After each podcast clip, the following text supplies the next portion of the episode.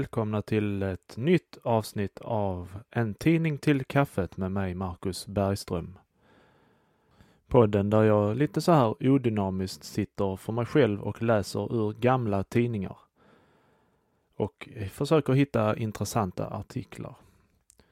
Idag är faktiskt lite av en höjdpunkt för mig. Jag ska nämligen läsa ur Sydsvenska, Sydsvenskan från 1933 Eh, huset vi bor i, det är byggt 1933 och när vi bytte fönster för ett par år sedan så fanns just denna tidningen som isolering till de gamla fönstren.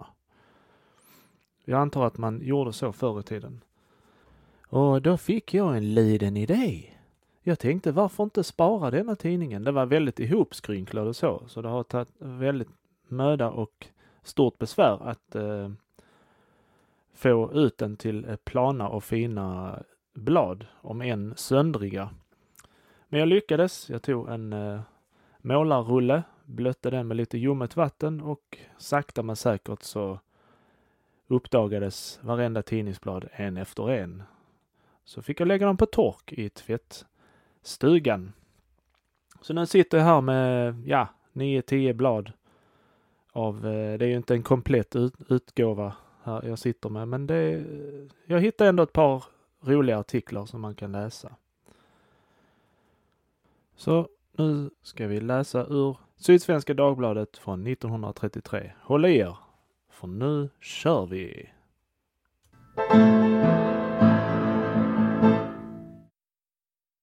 Och i artikel nummer ett så har vi rubriken Skrattande man tände eld i skogen. 20 tunnland härjade i Fittja. Pyromans verk. Skogsbrand härjade på lördags eftermiddagen Vårberget vid Vårby gård i Fittja. Elden upptäcktes vid halv två-tiden och fick omedelbart stor spridning och det brann ända in till knutarna på några villor. Stockholms brandkår kallades till hjälp och med 1500 meter slangledning lyckades man hejda eldens framfart. Det härjade område som till största delen äges av Stockholms stad har en utsträckning av omkring 20 tunnland. På området finns även ett 50-tal villatomter. Branden torde vara anlagd av någon pyroman. Under släckningsarbetet inträffade nämligen flera gånger att eld utbröt några hundra meter från det ställe i den stora skogen där man just nu höll på att släcka elden. En mystisk man uppenbarade sig också flera gånger under släckningsarbetet och då man tilltalade honom försvann han och skrattande in i skogen. Han hade en schäferhund i sällskap och polisen försöker nu få tag i mannen. Ja, det var en rolig artikel det. Det var en, en komisk eh, syn som spelades upp framför ens ögon nu. Henrik Dorsin hade passat att spela den mannen. Han gjorde även en sån rolig sketch med eh, Grotesco-gänget där han eh, spelade någon sån här dansk idyllisk sommar, eh, ja, film eller någonting. Ja, där han, eh, hans far, hans farfar bara skrattade åt honom när han höll på att drunkna. Det var en väldigt rolig, väldigt rolig sketch. Ja, i nästa artikel så beger vi oss vidare mot Stockholm. Det är i Stockholm det händer grejer ju. Ja visst. Skrin med värdepapper för nominellt värde av 100 000 kronor borta. Mystisk stöldhistoria polisanmäld i Borås. Så står det ju ändå Stockholm den nionde. Ja, ja, det är kanske nyheterna inkom till Stockholm. Ja, okej. Okay. En stöldkupp vid vilket bytet blivit värdepapper för belopp på nominellt 100 000 kronor har nyligen upptäckts i Borås. Den bestulna är en äldre Boråsdam, fröken Ebba Nilsson, vilken någon gång under senare hälften av juni månad upptäckte att hon har blivit av med ett i bostaden förvarat dokumentskrin som innehöll ett mycket stort antal aktier, obligationer och andra värdehandlingar. Enligt vad fröken Nilsson uppger utgör det nuvarande värdet av det stulna 6 000 à 7 000 kronor. På vad sätt stölden begåtts är ännu icke klarlagt, men enligt vad fröken Nilsson själv tror har någon medelst falsk nyckel tagit sig in i lägenheten och tillägnat sig värdepapperen. Så snart saken upptäcktes och anmäls till för polisen varskoddes bankerna i Borås, men till bankerna i de, det övriga Sverige har meddelandet jämte förteckning över värdehandlingarna utsänds först på lördagen.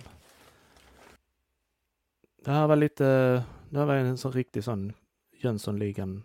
Man ser Jönssonligan framför sig när eh, Sickan säger allt är planerat och tajmat in i minsta detalj. Och Vanheden ser Dynamit-Harry. Harry, vad gör du? Du kan ju inte stå och dricka öl ur damens kylskåp förstår du väl? Fokusera på stålarna. Ja, ja, ja, ja. Ja, visst vet du. Ja. En riktigt härlig syn man får framför sig här. En kassaskåps... En gammal klassisk kassaskåpskupp. Problemen nonchaleras i Genève. Behandlingen av 40-timmarsfrågan betecknande. Uttalande av svensk vid arbetskonferensen. Sydsvenskans Stockholmsredaktion i Stockholm den 9. En av de svenska representanterna vid arbetskonferensen i Genève, ombudsmannen i Svenska jordbruksförbundet, Carl Wistrand, som just återkommit till Stockholm, har intervjuledes uttalat sig om konferensarbetet. Viktigast var utan tvivel frågan om 40 timmars veckan, framhåller han. Ett problem av oerhörd betydelse för hela världens ekonomiska liv som än starkare understrykes om det skulle förbindas med en kompensation på lönerna så att arbetarna under en 40 timmars vecka skulle få samma inkomst som under de längre, den längre arbetstiden. Arbetslönerna skulle därigenom komma att stiga med 20 procent per timme. Arbetslösheten minskas icke därigenom att man lägger bördor av den storleken på ett redan sviktande näringsliv. Det var från början meningen att frågan om 40-timmarsveckan skulle drivas fram till ett definitivt avgörande vid årets konferens och därför vidtogs som bekant den åtgärden att i januari sammankalla en extra konferens för dess behandling. Inom arbetsorganisationen tillämpas proceduren om dubbla läsningar, så en fråga icke kan slutgiltigt avgöras på endast en konferens. Man vill nu att ställningstagande skulle ske vid junikonferensen, men detta förslag vann icke majoritet varför frågan kommer upp till en sista läsning nästa år. Den uppfattningen att man först skulle genomföra reformen och sedan se vilka dess ekonomiska verkningar skulle bli ansåg ombudsman Wistrand vara betecknande för den anda som kännetecknar Genèvearbetet. De ekonomiska problem bagatelliseras och socialpolitiken betraktas som någonting absolut fristående som enligt, som enligt arbetsorganisationens schema bör lösas genom fristående internationella konsekvenser. Vid årets konferens förekom dessutom en del andra viktiga frågor. Bland annat erhöll arbetslöshetsförsäkringen sin första behandling. Vidare dryftade man frågan om den privata arbetsförmedlingens avskaffande samt ålderdoms och invaliditetsförsäkring. Ja, det var ju ganska viktiga frågor. Det har vi fortfarande idag, en eh, 40 timmars vecka ju. Men eh, det börjar ju pratas lite om eh, att vi ska ha sex timmars arbetsdag nu. Det är väl ändå dags, eller? Eller, eller så kanske man kunde välja att jobba i åtta timmar om dagen i fyra dagar om man vill det. Istället, det kommer väl så småningom när allt blir automatiserat i samhället. Stod på lur i källaren med betsman. Rått överfall i Upplands socken mot en kvinna. Nidingen hade först fått vatten i stugan. Ett rått överfall förövades på lördagskvällen på hemmanet Nybygget i Alsike socken söder om Uppsala, där 60-åriga änkan Anna Andersson bosatt hos sin 80-åriga fader under ett ärende i källaren överfölls av en ung man som tydligen stått på lur i källaren. Han tilldelade henne flera svåra slag med en betsman, men försvann då hon ropade på hjälp. Hon blev icke värre skadad än att hon i en granngård kunde alarmera folk, men Nidingen var då redan försvunnen. Han är dock igenkänd av fru Andersson, ty han hade strax före överfallet varit inne i stugan och fått vatten. Fru Andersson måste söka läkarvård, men hennes skador är icke allvarliga. Polisen har inte spår på Nidingen. Det tros att han ämnat oskadliggöra fru Andersson och lägga sig till med eventuella värdesaker. Ja, det, det låter ju rimligt. Svenskar som hittat guld. Det har i dagarna talats om rika guldfynd i Amerika. En av upptäckarna och hans familj är svenskar som först under de senare decennierna flyttat från Sverige. Blir vi rika så kommer vi hem på besök så snart vi kan, skriver en av familjemedlemmarna till en släkting i Stockholm. I den amerikanska tidningen The Sacramento Bee, utgiven i California, stod följande nyligen att läsa. Carl Lundelius i Sacramento har meddelat att han ämnar uppta gruvdrift på sin mark i närheten av Rocklin till följd av upptäckt av guld i sand och grus. Lundelius meddelar att guldet först upptäcktes inom stadens område då en brunn grävdes. Till följd härav började ägaren utgrävningar. Försöksschakt sänktes på Lundelius egendom, en åtta acres hönsfarm och enligt meddelande var utbytet, tillfred, utbytet tillfredsställande. Gruvfolk är av den uppfattningen att egendomen är belägen över en gammal flodbädd. Lundelius meddelar att han ämnar utveckla driften och att han kommer att bilda Rocklin Gold Mining Company med möjlighet för intilliggande egendomsägare att bli medlemmar såsom aktieägare. Det var slut på artikeln där. Då får vi hoppas att Lund, vad, vad hette han, Lundelius hittade guld till slut. Så han kunde leva lyckligt resten av sitt liv. Makans tio bud. Inför en domstol i nya Sydwales avkunnades nyligen en skilsmässodom vars förhistoria är rätt originell. En ung engelska som utvandrat med sina föräldrar till Austral Australien lärde i Sydney känna en tysk utvandrare som kort därefter friade till henne. Föräldrarna som icke vill stå i vägen för sitt barns lycka gåvo sitt bifall och äktenskapet ingicks inom kort. Redan efter några veckors sammanlevnad ville makarna skiljas.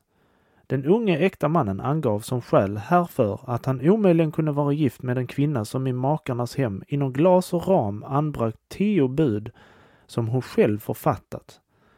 Han hade tagit med sig tavlan med de tio buden till domstolen där de upplästes. De lydde 1. Var alltid hänsynsfull mot din fru. 2. Betrakta mig varken som leksak eller som arbetsdjur. 3. Låt även mig ha min fritid. 4. Om du går ut så tala alltid om för mig när du kommer, kommer igen. 5.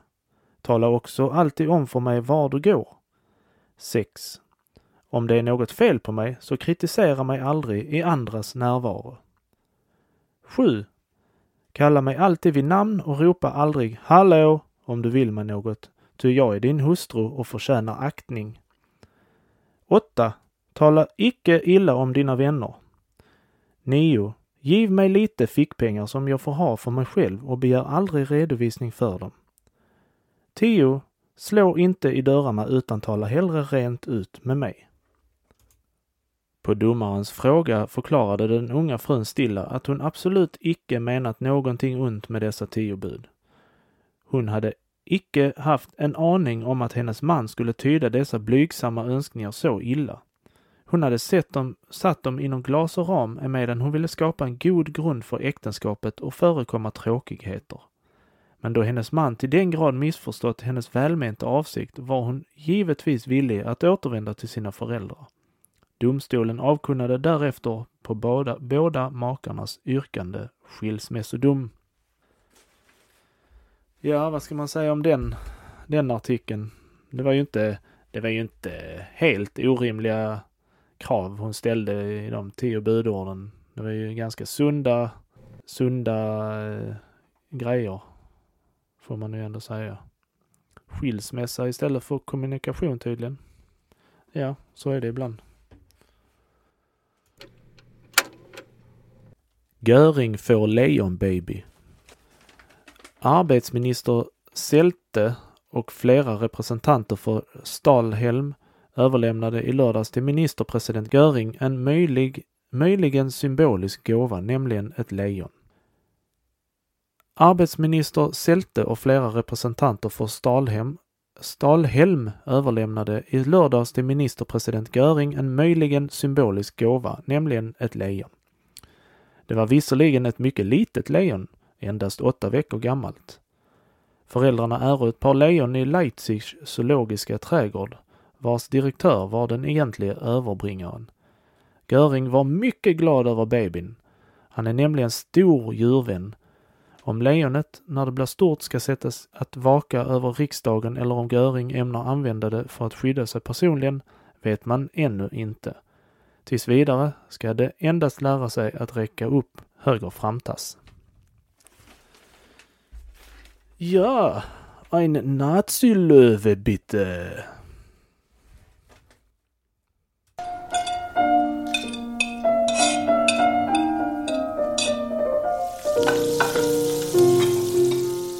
Ja, ni som vet och har hört denna intromelodin innan vet vad det är dags för. Dagens dåtida recept. Vi har kommit till något som låter helt underbart. Flottyrkokta köttbullar för sex personer. Till detta så behöver man 300 gram kalvkött, 100 gram späck, ett ägg, två matskedar stötta skorpor, en kaffekopp gräddmjölk, salt och vitpeppar och till kokningen flottyr. Beredning. Kalvköttet tvättas, skäres i bitar och males tre gånger på köttkvarn. Späcket skrapas, skäras likaså i bitar och köttet males en fjärde gång, denna gång tillsammans med späcket. Ägget och mjölken vispas upp, de stötta skorporna läggas i och får stå att svälla. Köttet stötes därefter mycket väl i stenmortel till en slät och fin massa de uppblötta skorporna tillsättas matskedsvis, matskedsvis jämte kryddorna och färsen arbetas tills den är smidig och sammanhängande. Den formas sedan till små runda bullar. Dessa kokas i flottyr och läggas ett ögonblick på gråpapper att rinna av. Köttbullarna serveras till smörgåsbordet och bör vara mycket heta. Yummy yummy säger jag bara, det kommer att bli vår... Nästa gång vi bjuder på brunch så ska vi ha flottyrkokta köttbullar med späck. Mm, mm vad gott.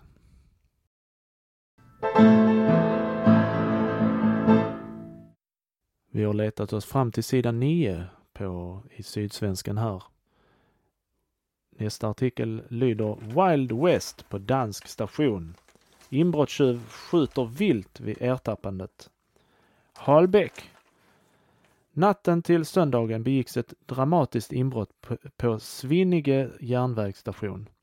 Vid tretiden på natten vaknade stationsinspektör Reif på grund av buller från kontoret. Då han kom dit fann han ett, en inbrottstjuv i färd med att borra upp ett kassaskåp. Vid det handgemäng som uppstod träffades stationsinspektören av ett revolverskott i benet samt fick ett slag i huvudet av tjuvens revolverkolv. Då postmästare Nilsen, som hört oväsendet, kom till undsättning avlossade tjuven tre revolverskott mot honom, dock utan att träffa. Tjuven lyckades undkomma på en cykel som han haft stående utanför stationen. Ja, det var ju en dansk, det är klart det var en cykel. Men eh, visserligen, visserligen hade han ju en revolver, men eh, det var ju faktiskt ingen häst som stod utanför. Det var en cykel.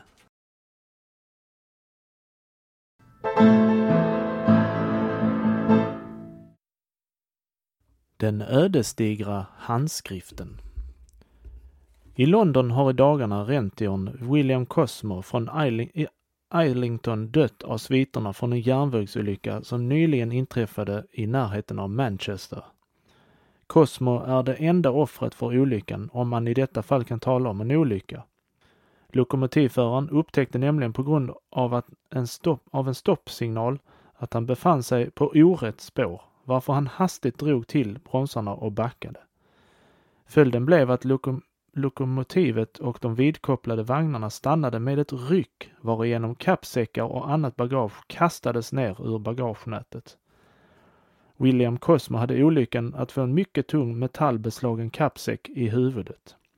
Kappsäcken som låg i nätet ovanför hans plats slungades ur och träffade honom i huvudet med sådan kraft att ett brott på huvudskålen uppstod. Ingen av de övriga passagerarna blev skadad. Cosmos tragiska död är anmärkningsvärd även ur en annan synpunkt. Han var passionerad antik antikvitetssamlare. Speciellt intresserade han sig för egyptiska fornsaker.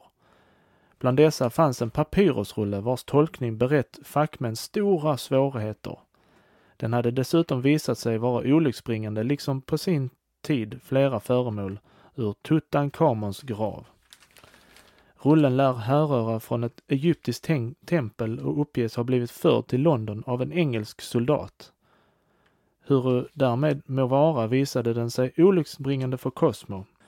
Åtta dagar efter det handskriften kommit i hans ägo beslöt han hembjuda den åt en antikvarie i London. Denna ville ej köpa den och under vägen från antik antikvitetshandeln blev Cosmo överkörd av en bil och svårt skadad. En släkting till honom köpte rullen. Så snart han fått den i sin ägo gick hans affär, som förut varit blomstrande, allt mer tillbaka. Av sorg häröver insjuknade han och dog kort därefter. Rullen för, förvärvades därefter av en holländare vid namn van Staravan. Under loppet av en vecka hemsöktes dennes bostad fyra gånger av inbrottstjuvar. Eh, Ehuru van Staravan inte är vidskeplig ville han icke behålla rullen utan sålde den för en spottstyver till William Cosmo. Denna hembjöd den sedan åt British Museum. Fackmän har icke kunnat enas om varifrån rullen härstammar. Alla är dock ense om att det är en religiös urkund. Cosmo lyckades emellertid icke sälja den. Den resa han företog till Manchester då döden drabbades honom hade till ändamål försäljningen av en del antikviteter. Bland dessa befann sig också papyrusrullen som han förgäves utbjudit till salu. Slut på artikeln. Ja, men det känns ju som man har hört den här historien ett par, tre gånger i sitt liv. Ett, ja, det är ett föremål som har, på grund av förbannelsen som vi lade över den, följt med till diverse köpmän som under mystiska omständigheter dött, var på nästa person som, som kom över den drabbades av olyckor utan rimlig förklaring och så vidare och så vidare. Nej, jag säger så här. Människan letar alltid efter mönster för att få en rimlig och godtagbar förklaring för sig själv. Lite som att vi litar på, enligt vår hjärna, den rimligaste förklaringen när alla händelser, ledtrådar, berättelser och det vi faktiskt ser och upplever samlats ihop och vägts mot varandra i någon sorts osynlig vågskål, nämligen vår hjärna. Det som väger tyngst, det är det vi tror på mest. Åtminstone för tillfället. Det, så tror jag i alla fall. Då har vi faktiskt kommit fram till eh, den sista artikeln här. Det fanns faktiskt inte jättemånga artiklar i Sydsvenskan. Det var väldigt mycket om friidrott. Det är inte så intressant att läsa om friidrott. Eh, I, det var typ fyra sidor idrott och vattenpolo och, och simhopp och handbollsfinal och så. Så jag tänkte faktiskt avsluta med en liten reklam. Och det är en liten reklam för Ovomaltin. Nerverna behöver denna sommarförstärkning. I sommar ska jag vila upp mig. Säkert har ni haft den föresatsen många gånger. Men hur blev det? Nervslitande jäkt ända fram till semestern och så de där korta veckorna som måste fyllas till bredden med friska upplevelser. Gav det den återhämtning ni behövde? Men varför komma trött och sliten till sommarhärligheterna? Reparera nerverna i tid. Fyll på krafterna med Ovomaltin.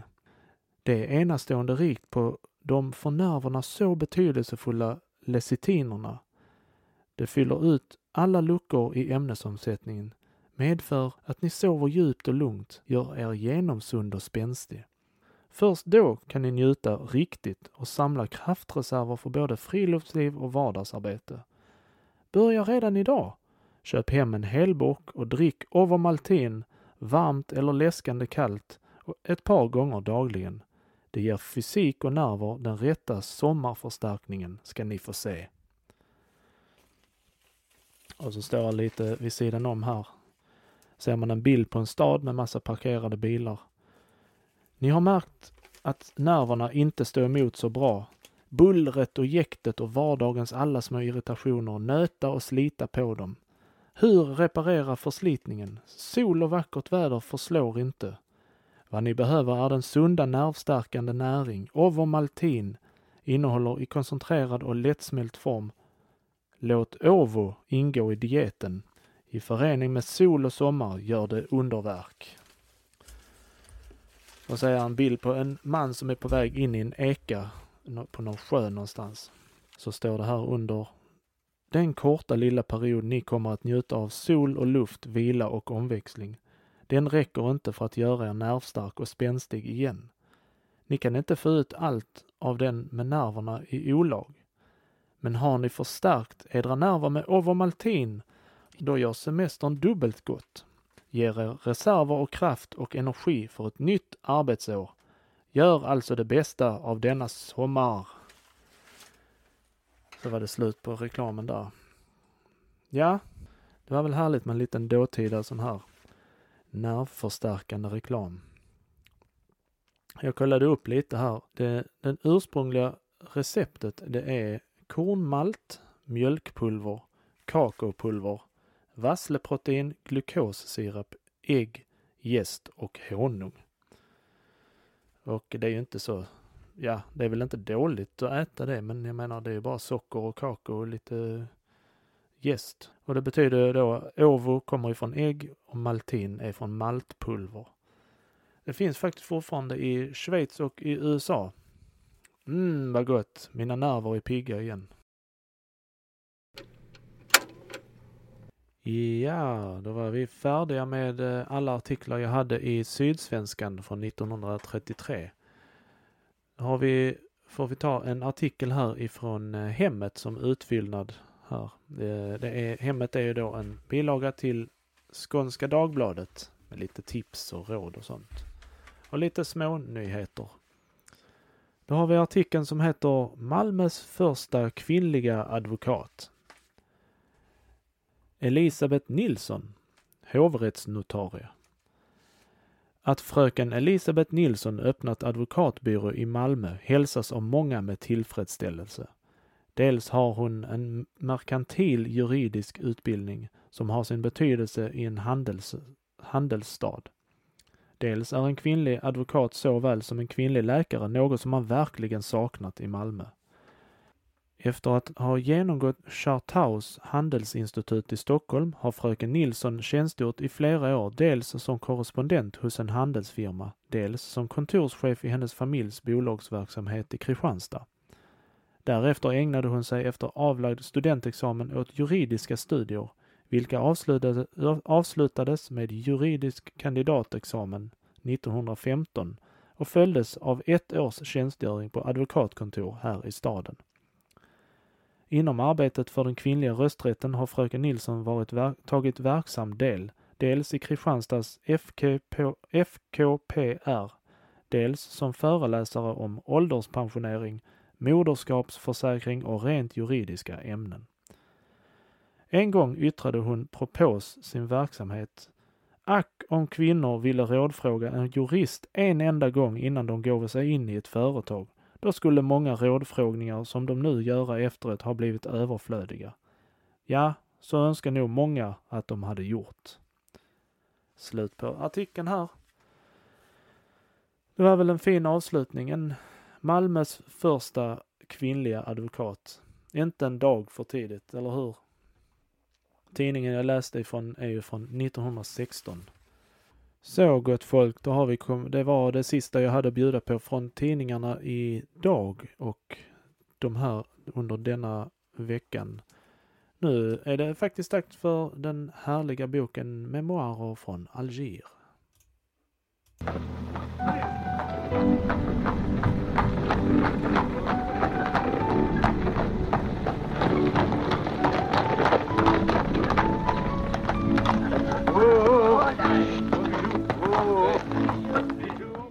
Eller eh, som den också heter, en tysk students eh, dagbok. Nej, vad, Vad fasiken hette den? Den hette... Den heter Memoarer från Alger, en tysk stud- eller en tysk students dagbok under fransysk tjänst av Herman H. Ja, han har ju kommit en bit nu, eh, den lille studenten. Han har eh, gått förbi Nancy, in i Frankrike då. Han har ju gått igenom Strasbourg, Nancy, Burgund. Nej, nej vänta, det är denna vi ska läsa nu. Han har gått igenom, eh, han har marscherat genom Barleduc också. Och nu har vi kommit fram till kapitlet som heter Marsch genom Burgund. Det var intressant att anmärka de olika synpunkter ur vilka den åt vår legion givna bestämmelsen av varje enskild, enskild ansågs och bedömdes. Algiers intagande var ännu nytt och underrättelserna därifrån vore genom den muntliga överlämnandet man ifrån man ibland soldaterna på det högsta överdrivna och gränsande till det underbara. Ute i samma kasern med oss befann sig ett av de regementen som varit där och soldaterna därvid för att framställa sig själva som riktiga bjässar skroderade vitt och brett därom och hade ständigt att förtälja om ingenting mindre än åtta fots höga jättar, vilka i ett hugg klövo en människa människan från gässan till fotabjället. Och därefter uppåt du henne med hull och hår. Om ett land med lejon, tigrar och apor där man hela året om såg fikon och pomeranser på träden och allting växte av sig självt. Även berättade de mycket om de rikedomar och skatter man där kunde vinna och att längre in i landet dit de ej kommit, men vi skulle komma, man funne hela klumpar av guld i sanden och i floderna och mera dylikt. Under det de upplystare och mindre överspända jämte några gamla, vilka förut varit i andra kolonier skrattade åt dessa sagor, tog största delen dem för rena sanningen och då de fega icke torde låta märka sig hörde man om aftonen förut och morgonen för avmarscherandet ingenting annat än larmande jubel över den lycka man gick att göra och djärva beräkningar för framtiden. Några få, vilka hellre skulle fört ett krig i Tyskland eller Italien, knotade. Andra, vilka så som jag helst önskar bliva fria eller ännu hoppades att bliva det, förblevo liknöjda och kalla. Men hos alla blev nyfikenheten väckt att se en främmande på andra sidan havet belägen världsdel. Så vore vi då nu i marsch. De flesta jublade, alla livade av hopp, i första hälften av augusti månad bort från Nancy. Den första betydliga stad vi passerade var Dijon, huvudstaden i det gamla Burgund. Här anträffade mig ett brev från T, vilket min vän R beskrivit mig från Nancy, för att då han fått veta det min plan om utlösning gått om intet för sista gången säga mig farväl. Han förmodade redan det jag skulle försöka desertion och varnade mig utan att avråda mig. Var blott försiktig, skriver han till mig, och våga intet om du redan står på krigsfot. Han gissade väl det vi vore bestämda för Holland, mot vilket krig nyss blivit förklarat. Överhuvud försök först varje säkert medel innan du störtar dig i livsfara och kom ihåg att våra yppersta huvuden och skriftställare även ett par år varit krigsmän såsom Börne, Söm, Harro Harring. Tänk att du inom kort kan komma lös, men att överilning störtar dig för evigt ut i intet. Jag vädjar i vad fall som, som helst till ditt förstånd att för din flykt ifall du vågar den, stor försiktighet är dig av nöden, säga dig krigstiderna, de många tusen österrikare och preussare vid Ren, vårt fädernesland. Så slutar brevet, blomstrar och doftar, en skön blå himmel välver sig över Näckardalen. Man lever det politiska livet med i journalerna, men ett högre djupare än i Frankrike i andan. Måtte ödet bliva dig hult, vid varje händelse, i varje läge, tänk att min själ omvälvar dig och vinkar dig sin hälsning. Lev väl. Dessa vore de sista ord jag erhöll från min vän. Jag såg honom också aldrig mer och ska ej mera se honom, ty han, den härliga ynglingen, skulle före mig, ja, redan före min åtkomst från Afrika, ryckas hädan. Frid över hans aska. Sedan vi utvilat en dag i Dijon tågade vi genom den vinrika Burgund, där druvorna just nu vore nära sin mognad, genom Bön och Roussillon till Chalon vid Saon, där vi inskeppades på flera stora båtar och for på Sion ända till landningsplatsen för Lyon. Därifrån marscherade vi ända fram till Lyon, där vi höll tvenne rastdagar, så att jag redan denna gång hade lägenhet att se mig lite om i denna Frankrikes andra stad. Då jag likväl kunde göra detta med mera ledighet och större behag, tre år därefter, så uppskjuter jag till min återkomst att meddela några anmärkningar jag gjorde över denna stad. Rånfärden Tredje dagen blev vi inskeppade på, på Rån för att fraktas över Avignon. Ett härligt väder gynnade denna färd på den breda dunkeldjupa floden. Den gav en icke avlägsen erinring om Gletscherströmmen.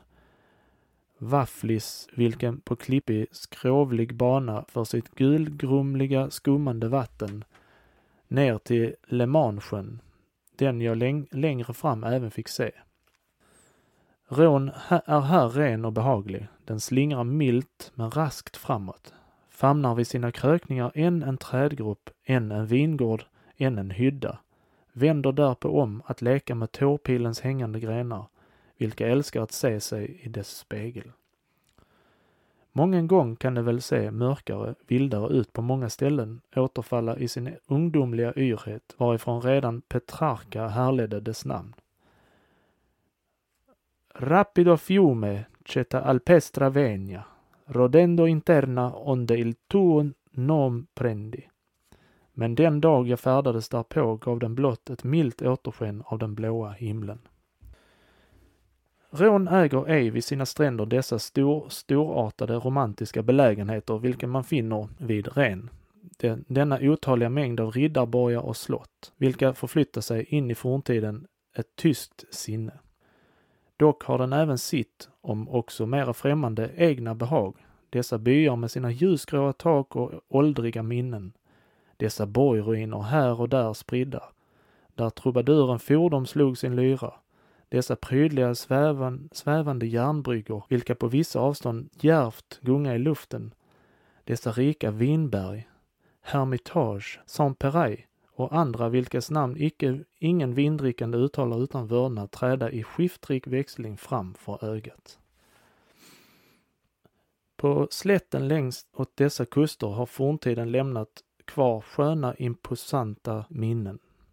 Fornforskaren och historikern måste i minnesvårdarna Vivienne, Valens och Orange, vilka jag sysselsatt av andra saker blott likgiltigt förbigick, finna rikliga ämnen för forskning.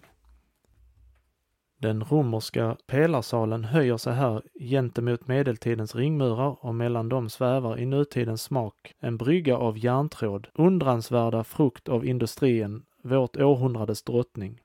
Så befinner sig här trenne tidsåldrar i jämnbredd med varandra. Därjämte hör man även här och där i folkets mun och förknippad med en gammal förfallen ruin en av dessa sagor, vilka likt drömmar med mer och mer försvinnande klarhet skymtar fram ur forntidens natt.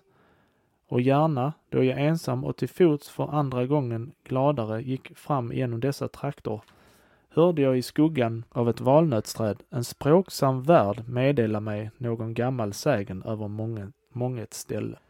På andra sidan Valence, denna fornromerska stad, ger naturen dittills leende och fruktbar en dyster, mera imponerande anblick. Kusterna är ofta endast ett slags ljusgrått ouppodlat steppland. Stora klippmassor höjer sig helt nakna. Ingen buske smyckar dem. Ingen planta vecklar ut på dem sin blomma. Och de lodrätt på de vita ytan fallande solstrålarna givna dem en bländande vithet, vilken ögat blott med svårighet uthärdar och som kan tjäna till en försmak av Alger. Emellertid är flodens stränder ännu ganska livliga. Talrika fartyg seglar upp och ner och skänker omväxling åt det hela, städer och byar ligga angenämt nog spridda efter vägen och de trädgårdsfyrkanter och gröna inhägnader bakom vilka de gömma sig avsticka pittoreskt mot de omgivande fältens torrhet. Staden Sankt Esprit erbjuder särdeles en imponerande anblick. Kvinnorna korsar sig då de passerar under bryggan vid denna stad, vilken genom sin, sina bågars bredd och sin järva byggnadsart kan giva den resande en försmak av den berömda Pont de Garde. Avignon Vi inskeppade oss, jag vet ej varför, trenne timmars väg från Avignon vid Roquemore och emedan det var för sent att få kvarter i Avignon stannade vi där över natten. Vi hade ingenstädes kunnat finna oss bättre än i denna lilla stad, vilken, som man sade oss, på många år icke haft någon inkvartering, varför borgarna vore glada att åter se soldater. Bemötandet var därför gott, i synnerhet med avseende på, den söta, på det söta eldiga vinet, vilket borgarna måttvis lämnade oss för intet. Också förlorade det i våra huvuden intet av sin reputation, ty då vi morgonen därpå bröt upp kunde officerare och soldater knappast finna vägen för töcken. Då detta äntligen skingrats såg vi Avignon med sin vitgrå mur, sina vitgrå murar och fyrkantiga torn. Detta påvedömets tält, vilket påven med sin, vid sin anfärd glömt att medtaga, liggande framför oss. Ända hittills hade mannen från Norden icke kunnat finna sig förflyttad helt och hållet utom sitt eget land. Råns stränder vid Lyon förundrar honom ej och farten från Lyon till Avignon sker så hastigt att han kommer vidare utan att under vägen bemärka något annat än en tämligt märkbar förändring av värmegraden. Avignon är den första stad där han förvånad varse blir den verkliga ingångsporten till södern. Under det jag vände mina blickar på dess, dessa steniga kuster, dessa magra kringspridda trän, vita av stoft, liksom hos vintertiden av snö och på staden själv med sin ljusgrå entoniga färg, då tänkte jag på Schwarzwalds dunkelgröna, evigt friska granskogar, på Näckardalens skuggrika fruktträdgårdar, bakom vilka talrika vänliga byar med sina rödaktiga tegeltak och vita kyrktorn skymtar. På dessa vägar i mitt fosterland, där glad i skuggan av dem på ömse sidor om vägen utsträckta raderna av härliga fruktträd och dessa överhängande grenan, den muntra ynglingen och den sjungande tärnan, med räfsan vårdslöst kastad över skuldran, skynda framåt. Och då dessa och andra dyra bilder och hågkomster gingo förbi min själ, då utsatt, utsade jag ett vemodigt leven väl. I Avignon, där vi blev tvenne dagar, fann jag en annan fysionomi, ett annat språk, andra seder. Folket talar nu mer endast denna provensaliska munart, vilken i nästan alla sina så vokalrika ord har italienskans starka betoning, behag och harmoni och i flertalet av sina uttryck naturligheten av ett språk som varken blivit tillskuret efter akademiska regler eller tvingat in i klassiska former utan förblivit sådant det bildat sig i folkets mun. Ansiktena har en oval regelmässig tillskärning, svarta väl utrundande ögon och mattvit färg. Männernas huvuden är i synnerhet av märkvärdig skönhet. Kvinnorna bland folket är i allmänhet även sköna, men man måste även söka man måste ofta söka uttrycket i deras ansiktsbildning, regelbundenheten i deras drag under smutsiga huvor och oordentligt hår. Kroppens åtbörder och rörelser utgör en väsentlig del av folkspråket. Ofta talar mannen ur folkets alldeles icke. Han gestikulerar. Ordet är för långsamt för honom. Hans armars rörelser är raskare och de som omgiva honom antaga gärna en pantomin istället för ett tal. Vad lasaronerna äro i Neapel, det äro här bärande portfä, en halvt verksam, halvt overksam, kastartad folkklass, varom andra resande väl kunna veta mera att förtälja än jag, vilken de båda gånger jag passerade genom Avignon bar min kappsäck på min egen värda rygg. Emellertid, Närvarande vid ångfartygets ankomst såg jag dem, likt ro rovfåglar över sitt byte, störta över de landstigande resande för att kan hända 50 man högt bortbära en packa för vilken 12 man kunde varit tillräckligt. Det märkvärdigaste i Avignon blir alltid det gamla påvliga palatset, vittne av det åtta tioåriga schismen, dessa påvedömets glans och stormfulla dagar, då det gamla Rom för första gången syntes stött från tronen. Denna byggnad, som i nyare tider blivit ironiskt nog omskapad till kasern, bär ännu prägen av denna tids söndring och splittring, liksom av mischmaschet av andlig och militärisk styrelse. Man behöver blott kasta en blick på dessa efter fantasien eller ögonblickets behov, än i gestalt av en paviljong, en av en skans mot varandra uppradade hus. Dessa illa ordnade men majestätisk samt tillika storartade och bisarra byggnadsmassor för att inse det är en påve som varit dålig soldat och en soldat som varit dålig påve tillsammans byggt därpå. Är ute i Provence. Vi marscherade nu, det var i andra hälften av augusti, genom Provence. Solen brände hett. De magra mandel och klippta mullbärsträden gåvo blott ett sparsam, en sparsam skugga. En av solstrålarna svedd gulbränd mark glödde under våra fötter. Vår törst var här större och brunnar vore sällsyntare. Det kostliga, hetsiga vin var man för ett par sus kunde dricka sig övermätt förökade ännu mera den inre branden. De tungt från vinstockarna nedhängande mogna druvorna, vilka icke skonades, gåvo blott för ögonblicket läskning. Kvarteren vore ofta dåliga, ofta icke en gång ved nog för soppan eller eländiga riskvistar, dyrt kött, dålig soppa, ingen bädd, blott hö och halm till läger, misstroget, bigott folk som ansåg oss med sneda blickar och, och gärna velat av den arma soldaten komma åt hans tvennes sus, så fann jag Provence. Den enda staden av betydelse och upplyftande hågkomst är X. Men den har länge sedan förlorat sina gamla dagar av ära. Det femtonde århundradet har vid sitt avlägsnande även tagit med dess poetiska dofter. Det gives städer, vilka medeltiden skapat stora och åt vilka de då, då de allt för fort bortlevt sin storhet, en senare tid kvarlämnat blott ett utseende av föråldring och förfall. Så Florens, Mediciernas, med, Mediciernas stad. Så Nürnberg, denna goda och fromma stad, där Albrecht Dürer målade och Hans Sachs diktade. Så X, den poetiska staden. X, grevarnas av Burgund huvudstad, har nu blivit huvudorten för en underperfektur. Trubadurerna låter ej mera där sin lyras toner klinga. Triolettens behag, Kärlekssångernas drömmande melankoli har väl lämnat rum för torra politiska diskussioner. Katedralen har förlorat sina stora högtidligheter, gatorna sina ridderliga processioner, slätten sina turnerspel. Staden har som alla andra fogat sig efter den moderna tidens enformiga nivå. Ännu är likväl icke alla hågkomster av den för, förgångna flydda. Folket i synnerhet, de, det sina fäders traditioner trogna folket, har bevarat konung Renés namn. Det talar ännu om honom med kärlek. Gubbar erinrar sig ännu att vid Kristi lekamens fest hava sett de av honom anordnade leendena och pittoreska lekarna.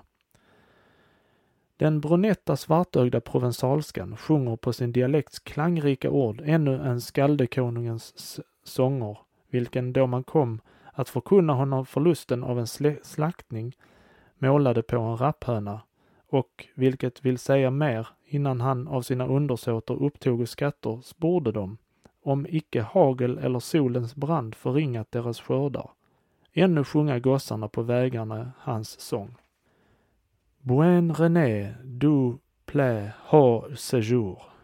Gieto un cun du aie sur la provenzo. Regardo an aquesto beau jour. Nuestri e cour pour te pleno d'amour. i den gamla katedralen dit även jag ingick och där, jag, där de gamla katolikernas fromma tro av ett åt Diana invigt altar velat göra en dopsten visar man ännu en stor målning av trenne stycken som ska vara gjord av kung René.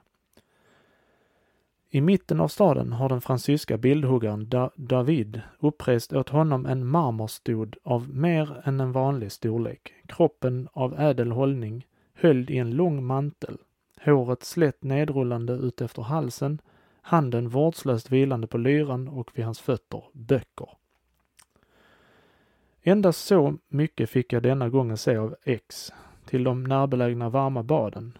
Aquae sextie till slagfältet varest Marius slog Simbrana och det bekanta dårhuset kunde jag ej komma, då min vistelse på stället var därtill alltför kort.